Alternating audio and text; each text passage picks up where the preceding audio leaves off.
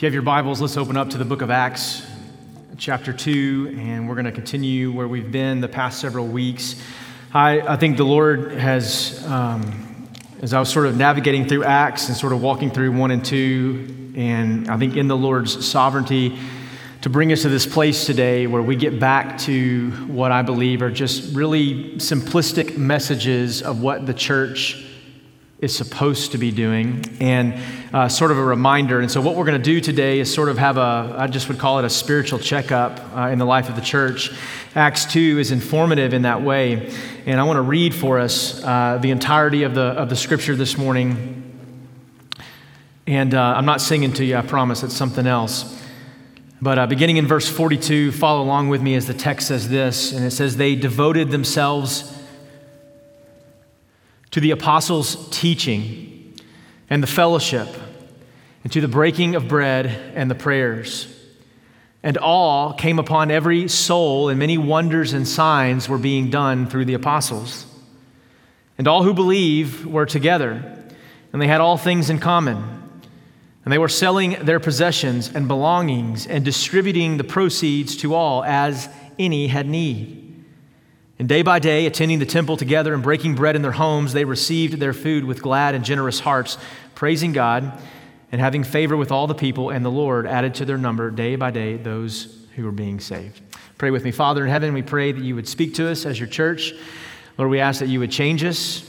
Let us look more like your son Jesus. We plead with you to be in this room, be amongst your people, and change us, God.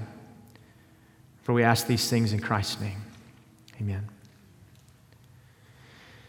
It's a hard weekend to be back. Like in many ways, I have I feel like I've been in the bullpen and been sitting on the sidelines, just ready to get back to be in this room to be with you.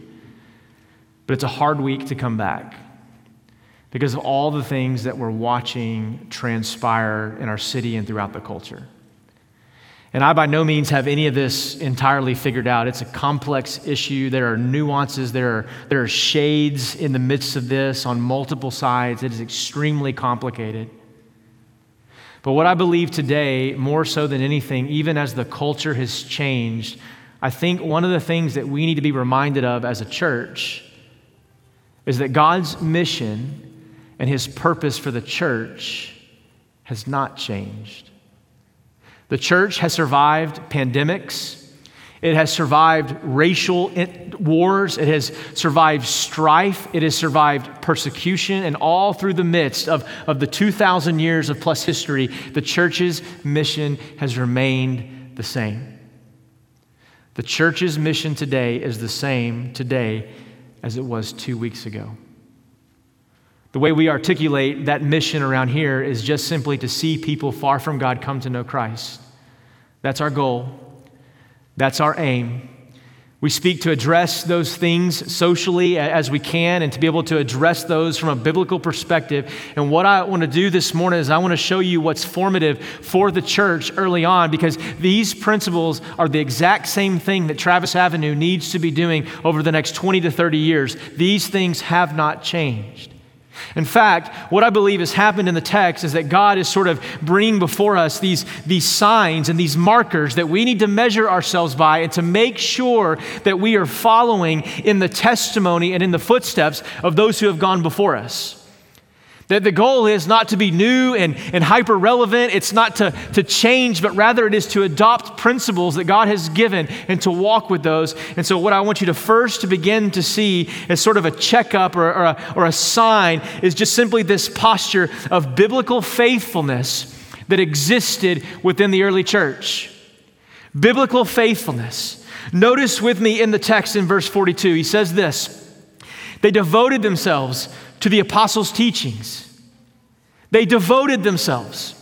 Some translations will, will render this they, they continually devoted themselves, regularly forming the habit of going to the instruction and the command of the scripture. And so, what was true for the early church then is still true for the church today. That we are to be a people that is pursuing a posture of biblical faithfulness amongst the world because they're watching. And what we've seen in the book of Acts recently is that the people of God, when they walk closely with God, full of the Spirit, What happens is the world begins to look in and they see God's people acting in these strange ways they, because faithfulness to Scripture is extremely foreign. It was foreign then and it's foreign now. And our most persuasive form of evangelism is yes, we need to have conversations with people that are far from God. But I would argue that one of our most palatable forms of evangelism today is just being a people that walks distinctly from the world and is not living in the world, consumed with the world's ways, but rather our posture is one of being faithful to what the Bible is teaching and instructing its people to be. And so he says these people, they, they devoted themselves. We, we saw that, that the Spirit of God comes amongst them amongst Pentecost, and Peter preaches this overly simplistic sermon. And we left off last week where it said 3,000 people were saved. And here's what Peter did he preached in a forum with no air conditioning. He preached in a forum with no red carpet or pews and, and no new subwoofers and, and multimedia screens and, and LED bar lights. He, he didn't preach with any of that stuff. He just preached in the power of the Holy Spirit, and people started responding, like, what is this guy talking about? It was so abnormal to, to what he was doing. Now, listen, I'm not condemning any of this stuff. I'm, for one, am thankful for, for screens and words on the screen. I'm thankful for air conditioning, especially in this Texas heat, right? Like, it's okay. But those things were not the main thing. And it says that 3,000 people were added to the church that day. 3,000 responded to his message and his invitation. And so, what do they do in response to that? Well, they, they didn't develop necessarily a strategy or a blueprint. They, they didn't necessarily write a book. They just simply said this we're just going to be a people that just commits ourselves to this. We're going to continually devote ourselves to the apostles' teachings. We're going to pursue this. Now, here's the thing that I want you to see out of this, and here's the point of application in this. That if you are walking in the fullness of the Spirit, you're going to be drawn to the scriptures. If you're not walking in the fullness of the Spirit, you're not going to be drawn to the Scriptures. As God's Spirit changes you, it will increase a desire within your heart and your life to know Him more through this. And so when we're full of the Spirit, we begin to walk in a posture where we're committing ourselves to the things that this book is saying because this is what brings life and this is what brings everlasting change. But the second point of application is this is that healthy churches consume a healthy diet of sound doctrine. Listen to me. You cannot be considered a healthy church if you are not regularly eating from this book. You're not practicing the posture of obedience and faithfulness to Scripture if we are ignoring this. And so, what did the early church do? They, they simply didn't run away from the hard things. They simply said, No, we want to know and study and learn, and we want to examine ourselves and examine the Scriptures so that we can know God better. Healthy churches consume this regular diet of, of sound and, and good doctrine. Can somebody please say amen in this room right now? Listen to me very carefully. I'm going to talk to you like I talk to my children just for a moment. We have been out of church for 13 weeks. Do you understand me? 13 weeks we've been gone. And if we can't come in here after 13 weeks and be a little bit excited, listen, I told you I was sick and tired of looking at Matthew Barry, right? He doesn't talk to me when I'm preaching. He just stands there or he fidgets with the camera or he adjusts the focus. I'm over that, okay? I've told Matthew, we're, we're going Facebook public. I'm breaking up with you. Okay? It's official. You're done. Why? Because preaching is a community event.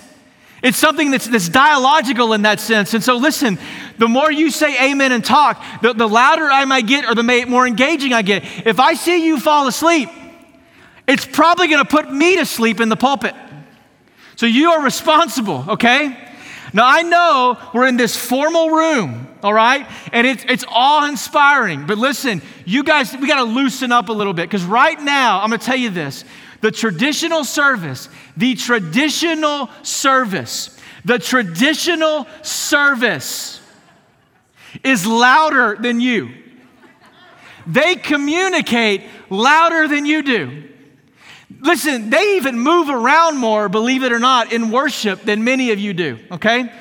We have got to stop being fuddy duddies, okay? That's a Greek word. Go look it up, okay?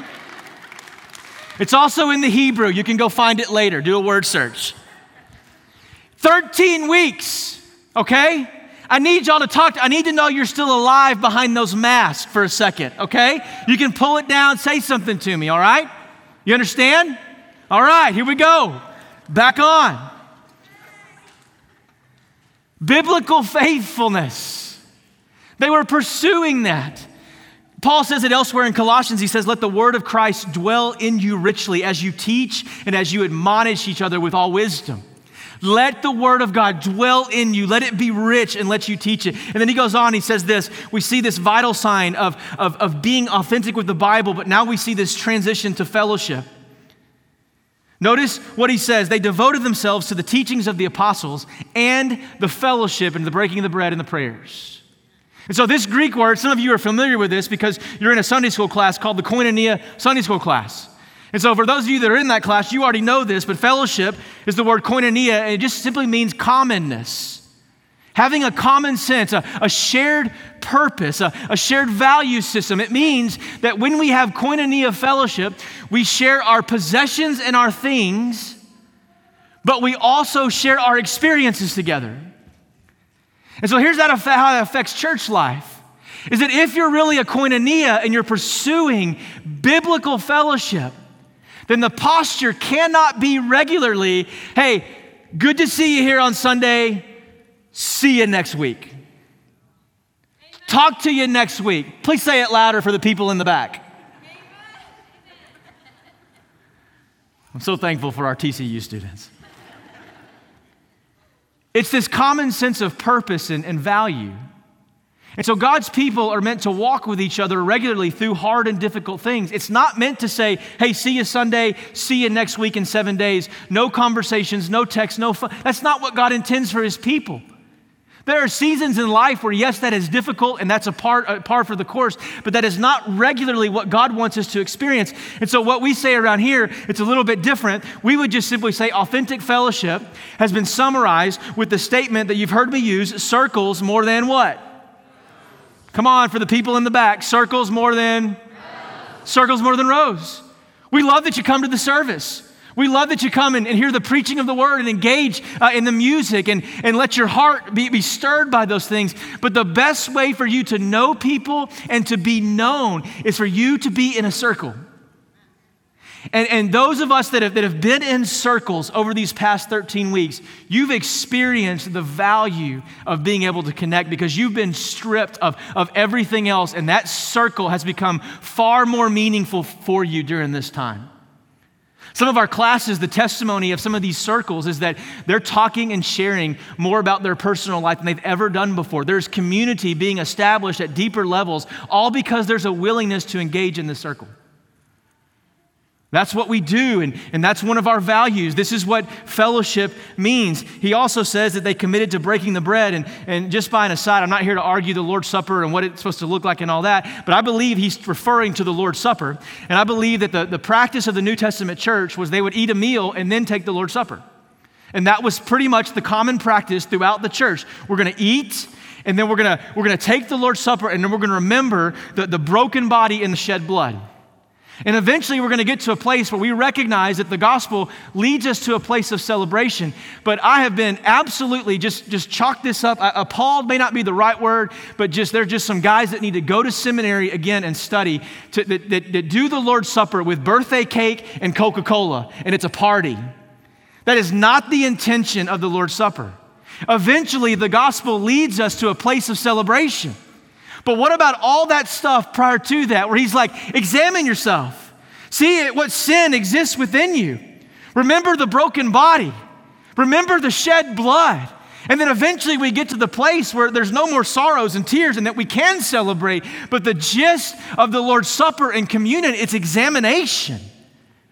It's recognizing, hey, listen, where, where am I off? What does God need to change? And so this is what they committed themselves to the breaking of that bread and prayer. They preach to the ear about Jesus, but the table preached to the eye about Christ. It's why we need the Lord's Supper regularly. But we also recognize that in this time we're providentially, in a way, kept from doing it. And we're going to do it again. But we want to make sure that however we decide to do that, that it, it keeps people safe and, and, and we don't begin to spread things uh, unknowingly or, or unwittingly. And so we just wait with, with patience and, and we look forward with expectancy. But there's also the third vital sign that exists there is just vibrant worship. Notice in verse 43 where he says this he says, Awe came upon every soul. Awe. In the Greek, it's the word phobos, and uh, it's where we get the word phobia, where we get the word fear. And in this context, what he's doing is he is recognizing that when the people of God came together and they began to see the supernatural acts of God and the, the tornado like wind that comes down at Pentecost, and preachers, uh, Peter is just spitting hellfire and brimstone, and people are getting saved, there's this awesome awareness that they are before a holy and righteous God. And it's sort of, in a way, it's awe inspiring, but it sort of freaks them out a little bit too. And they're like, something supernatural is going on here. They are connected to, to the divine presence, being in God's presence as His word unfolds before His people and as God reveals Himself. And it says in verse 46 that day by day they were attending the temple, breaking the bread in their homes, and they received their food with glad and generous hearts. So, a couple things about this. One of the things that I'm hearing from, from younger folks, often, more often than not, is sort of this move away from larger assemblies in the church. And I've heard this statement over and over and over again for the past 13 to 14 weeks. The biblical church is the church in the home. Like, this is what church is meant to be like. Let me just gently, lovingly just say to you that it doesn't mean that you can't have home in a church. But what we have here in Acts 2, in this verse, in verse 46, is you see the people of God biblically and rightly gathering together in a large assembly.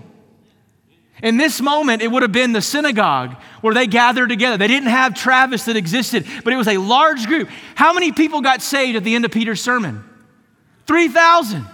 So, my rebuttal to that is oftentimes, yeah, we're not biblical until this room is full of 3,000 people.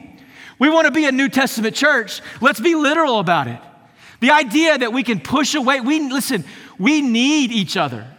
I need to look around and see gray haired people and, and younger people. I need to see the, the 20 year olds and the, and the 18 year olds and, and the youth, but I also need to see the 60 and the 70 year olds and the 30 and the 40 year olds. We need each other. And in this moment, they're gathered together. They're, they're gathering in the temple. They're doing the things that God has told them to do. But notice what he says they go home, and then what do they do? They break bread, they get back in their circle. They're grateful that you're in the pew. But, the, but where are we going from the pew? And, and, how are we moving people down to where there's deeper levels of intimacy and, and we become more authentic and real with our struggles and we come alongside one another? They broke the bread, they received the food. And then notice it says they were glad and they had generous hearts. So they were rejoicing in all of this. But I want you to notice the word generous that exists there.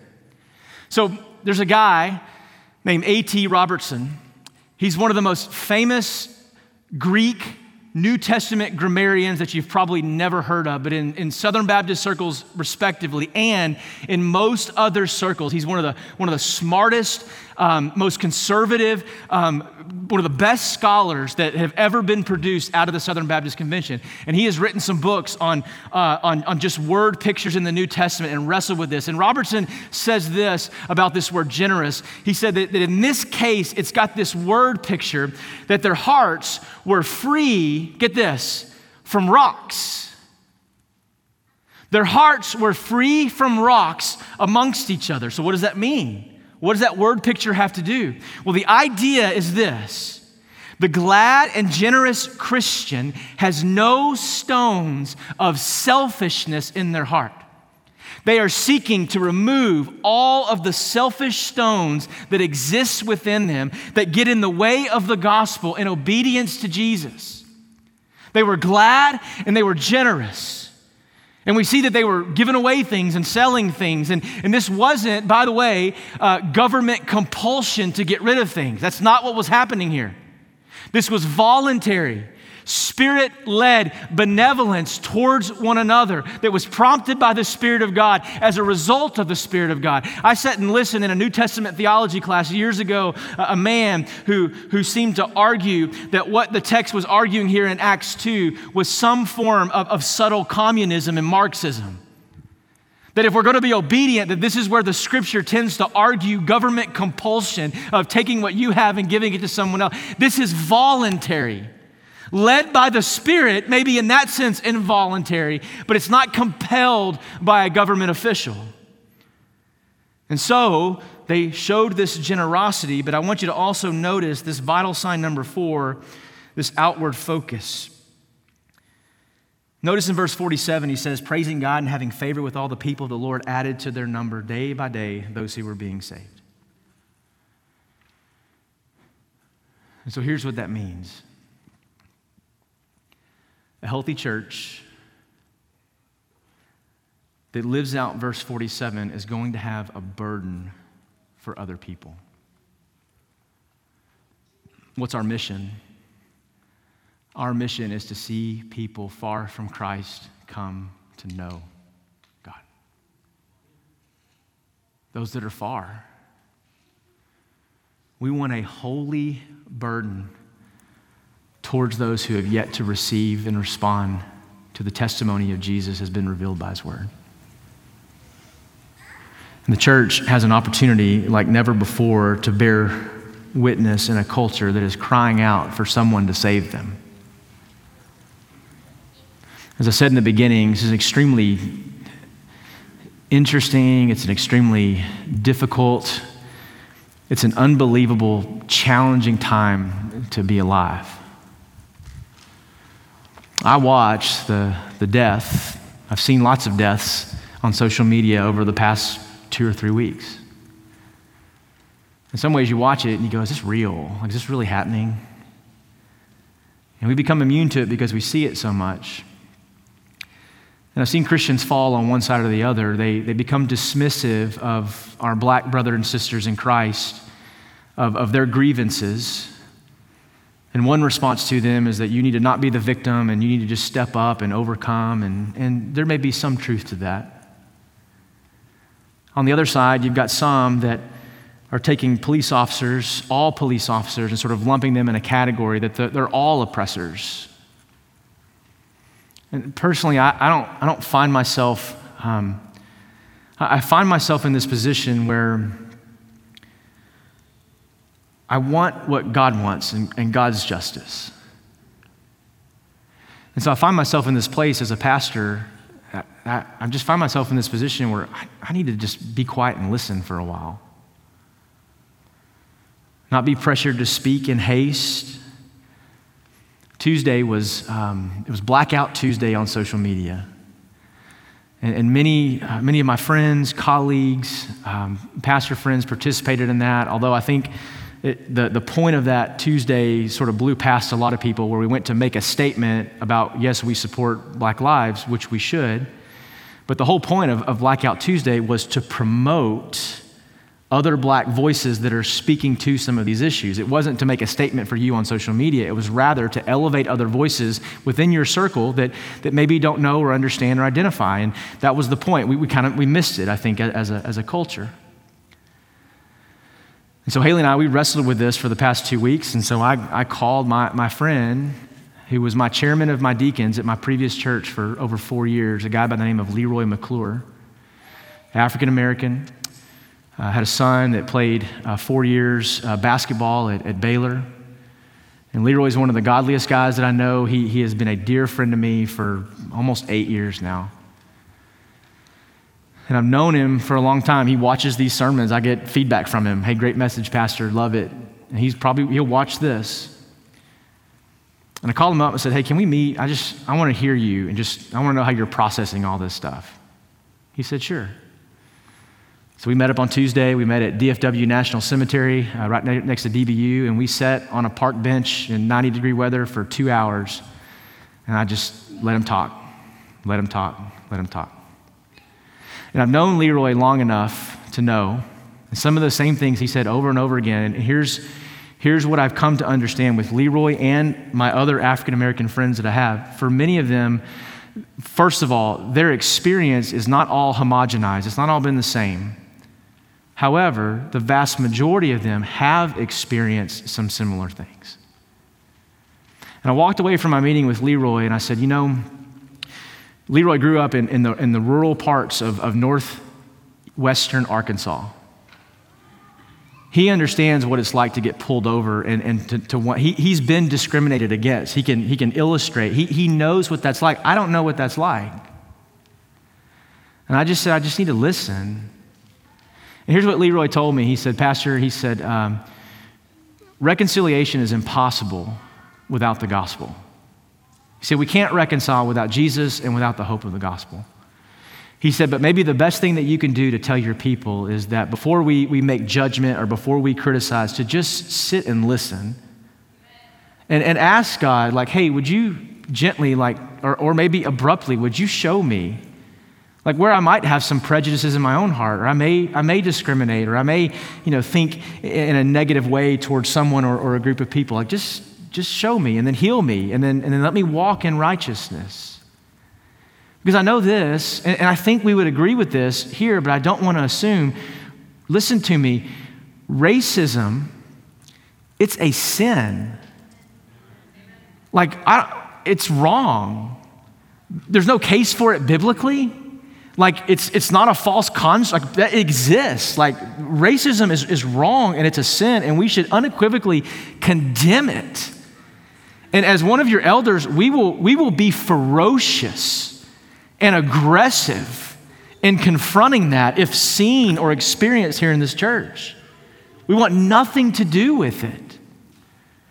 At the same time, every police officer that I have talked to that watched the things on the video in Minneapolis, I've not found one, and I'm friends with quite a few, that has said that police officer was right. Like that was wrong. It was right. At some point, it, once he was detained, everyone said the training should have kicked in, he should have been moved. It was a horrific way to die. But the, the thing is, is though now what we're seeing is like, yes, there's this cry for justice, but then at the same time, we're, we're, we're condemning large groups of, of police officers as that they're all bad. At, Listen, there are some bad apples that, that need to be out. But not all police officers, or many of them become police officers because they're empathetic and they're merciful and they want to serve and protect in the noblest of ways. They, they make mistakes. And listen, when they make mistakes, we should condemn it. They should be punished. They're not immune from those things. Especially when we see that, that it may be so flagrant. I mean, we, we ought to go, yeah, let's address these things, but at the same time, let's not throw, defund all of them and have no police. That's, that is insanity without laws. And, and, and where does justice then go? Who decides when, when those things happen? But things are broken.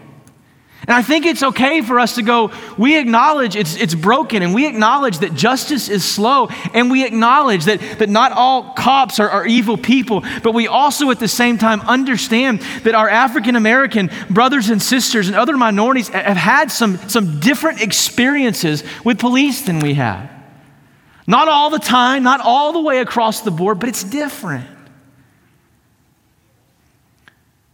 And so our posture is hey, listen, let's maybe before we throw a social media post up, like maybe, maybe we need to sort of expand our circle a little bit and get to know some of our, our brothers and sisters that, by the way, are, are just as much in the image of God as you and me. Just as much. I'm no better than them because of, of I'm, I'm short, have a big head, and Irish than, than they are because they're from wherever and, and vice versa. And so when we go to fight for, for against injustices, we do it with, with the gospel propelling us and, and, watching it, but, but we have to be mindful and we have to guard. We need to say things and, and speak up. Sometimes the best thing you can do is just to go listen to somebody. And, and, and just good pastoral ministry and wisdom. I, I had to learn this uh, in, in counseling is that you, you need to be able to empathize with people. And you got to learn it. If you score low on an empathy test, you can learn empathy, You can develop empathy over time. It's not an excuse for, for doing whatever you want. And, and so I want to I want to conclude with this. When we talk about loving our neighbors, what, what we mean by that specifically is love for neighbors means caring for the things that do not touch or affect us in any way. But when I love them, I learn to care about the things that they care about. Whether it's the Hispanic community or uh, the Korean community or the African American community, just me loving them means that I'm going to learn to, to, to understand and to know and to pursue and to empathize with things that I maybe don't have an experience with and getting to know and to understand. Empathy means that when others hurt, I hurt, and, I, and, it moves me to a place of action on their behalf. Like I become their advocate. I want to conclude with this statement this morning because I realize how, how touchy this is perhaps to some of you, and, and it's, it's uncomfortable to, to talk about. This is not the the first time back after 13 weeks, like I wish I could talk about other things, but like we're, we're overwhelmed with it. We see it, it's here, it's in our city. Haley and I saw it on Friday night. We went out to, to get something to eat, to go, and we just, we were able to, we saw and watched the, the protests start in the, in the Target parking lot, and they moved around, and so we kind of observed from a distance. And, and listen, we're also for peaceful protests. Like 100%, they're not wrong in doing that. What we are against is destruction of, of property and, and, and destroying things to, to make a point. And I think it's okay to speak up about that stuff. But reconciliation does not happen apart from the gospel.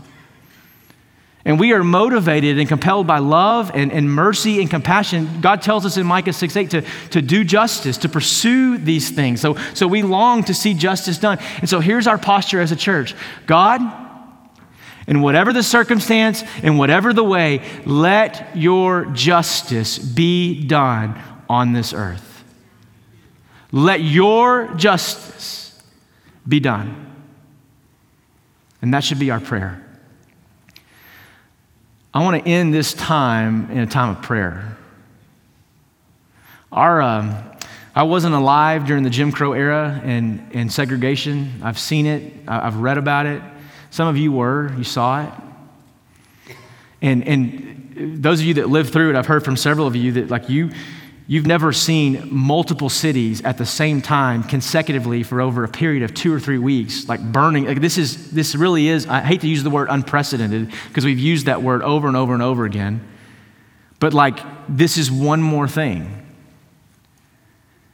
And we need to pray for our city leaders. We need to pray for our police officers that they would do justice and, and do right. We need to empathize with our African American brothers and sisters that have had a different experience than us.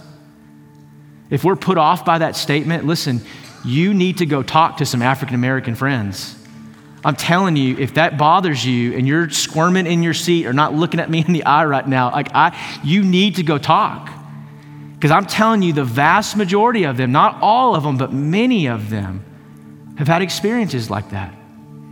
I had an experience like that in my previous church. I was set to call a, minister of music to my church. He was a buddy of mine from, from DBU. His, his name was Quincy. Quincy was African American. He had two beautiful kids, gorgeous wife, successful wife was a, a doctor in education, uh, brilliant guy, brilliant musician. And he had been coming, and I thought, we're going to hire Quincy, and he's going to come to our church. We were talking, we were in the salary negotiation stage, and he said, I really feel like God's calling me to be here. He, he led in service, he sat down, and I watched him sweat through an entire sermon and I thought I would just put him on the hot seat, making him uncomfortable, right? He was, he was squirming, moving his head, wouldn't make eye. I see him start sweating. After the service, he's like, man, I just don't feel right. And so he goes down and he calls me on Tuesday. Said, I'm going to go to the hospital. He said, I got this fever and I can't shake it. I said, go to the hospital. We're praying for you. Let us know what we can do for you. Three days later, finds out he's got stage four uh, lung cancer. Eat up. He was dead in four months. Two kids and a wife. Why I tell you that story? Because before we knew Quincy had cancer, I had a gentleman in my church approach me, older guy, and he said, Listen, are you thinking about hiring him? And I said, Yeah, I'm going to. Like, I'm, i mean, I'm, we're going to we're to take Ellis County. Like, we're going to go get him. And he made a statement to me that I'll never forget that has stuck with me. He says, We don't do that kind of stuff here. What kind of stuff are you talking about? I said, We don't, we don't do that here. And I knew what he meant, he knew what I meant, and we had a conversation. And I grew up in East Texas, y'all. I thought the only, only racism that exists is in East Texas, right? East Texas, like we got, we got issues out there, right? Oh, so you mean it's here in, in South Dallas? You mean that it's probably here in Fort Worth? You mean it's in Minneapolis and up there in the north? You mean it's in Chicago and, and New York? You mean it's not just a East Texas problem? It, it exists everywhere. Where? In our hearts. It's there. We reject that. We push back to those things. So I'm going to ask you, if you can, take a knee to pray. Not to make a point, but to pray and to ask God to intervene in our city, to protect our, our police, to protect our, our businesses, but, but to protect those that, that, that have a, maybe that in some ways have experienced um, uh, their relationship with the police to be totally different, that have experienced racism. Like, let us be empathetic towards that. Let us hear. Let us seek and cry out for justice. Would you take a knee? Would you, would you pray with me? And just ask God right now, just say, Lord, would you show me where, where I have things in my own heart that I need to deal with? Show me where I may hold, be holding on to some, some prejudices. Just say, God, would you reveal that to me right now? Would you speak to me?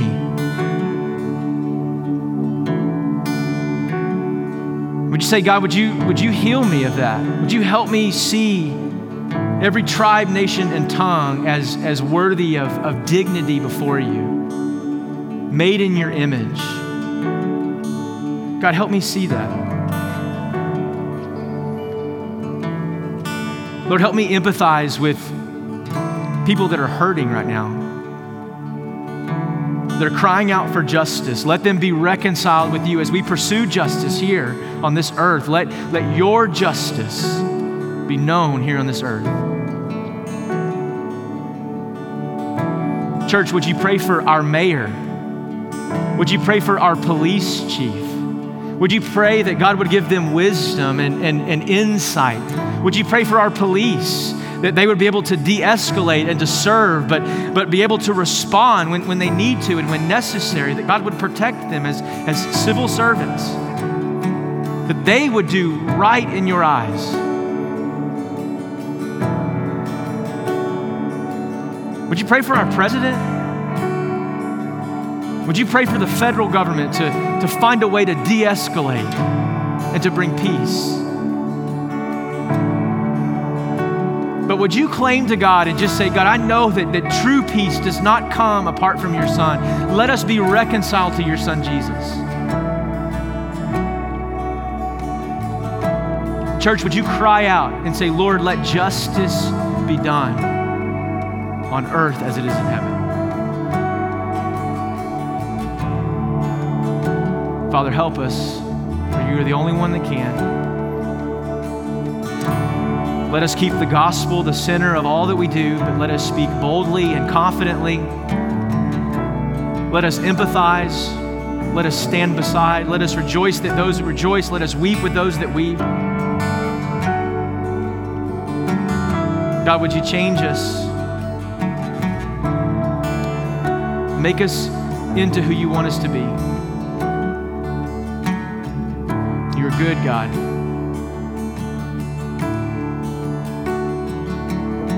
Let us commit ourselves to your word. Let us commit ourselves to one another, to prayer.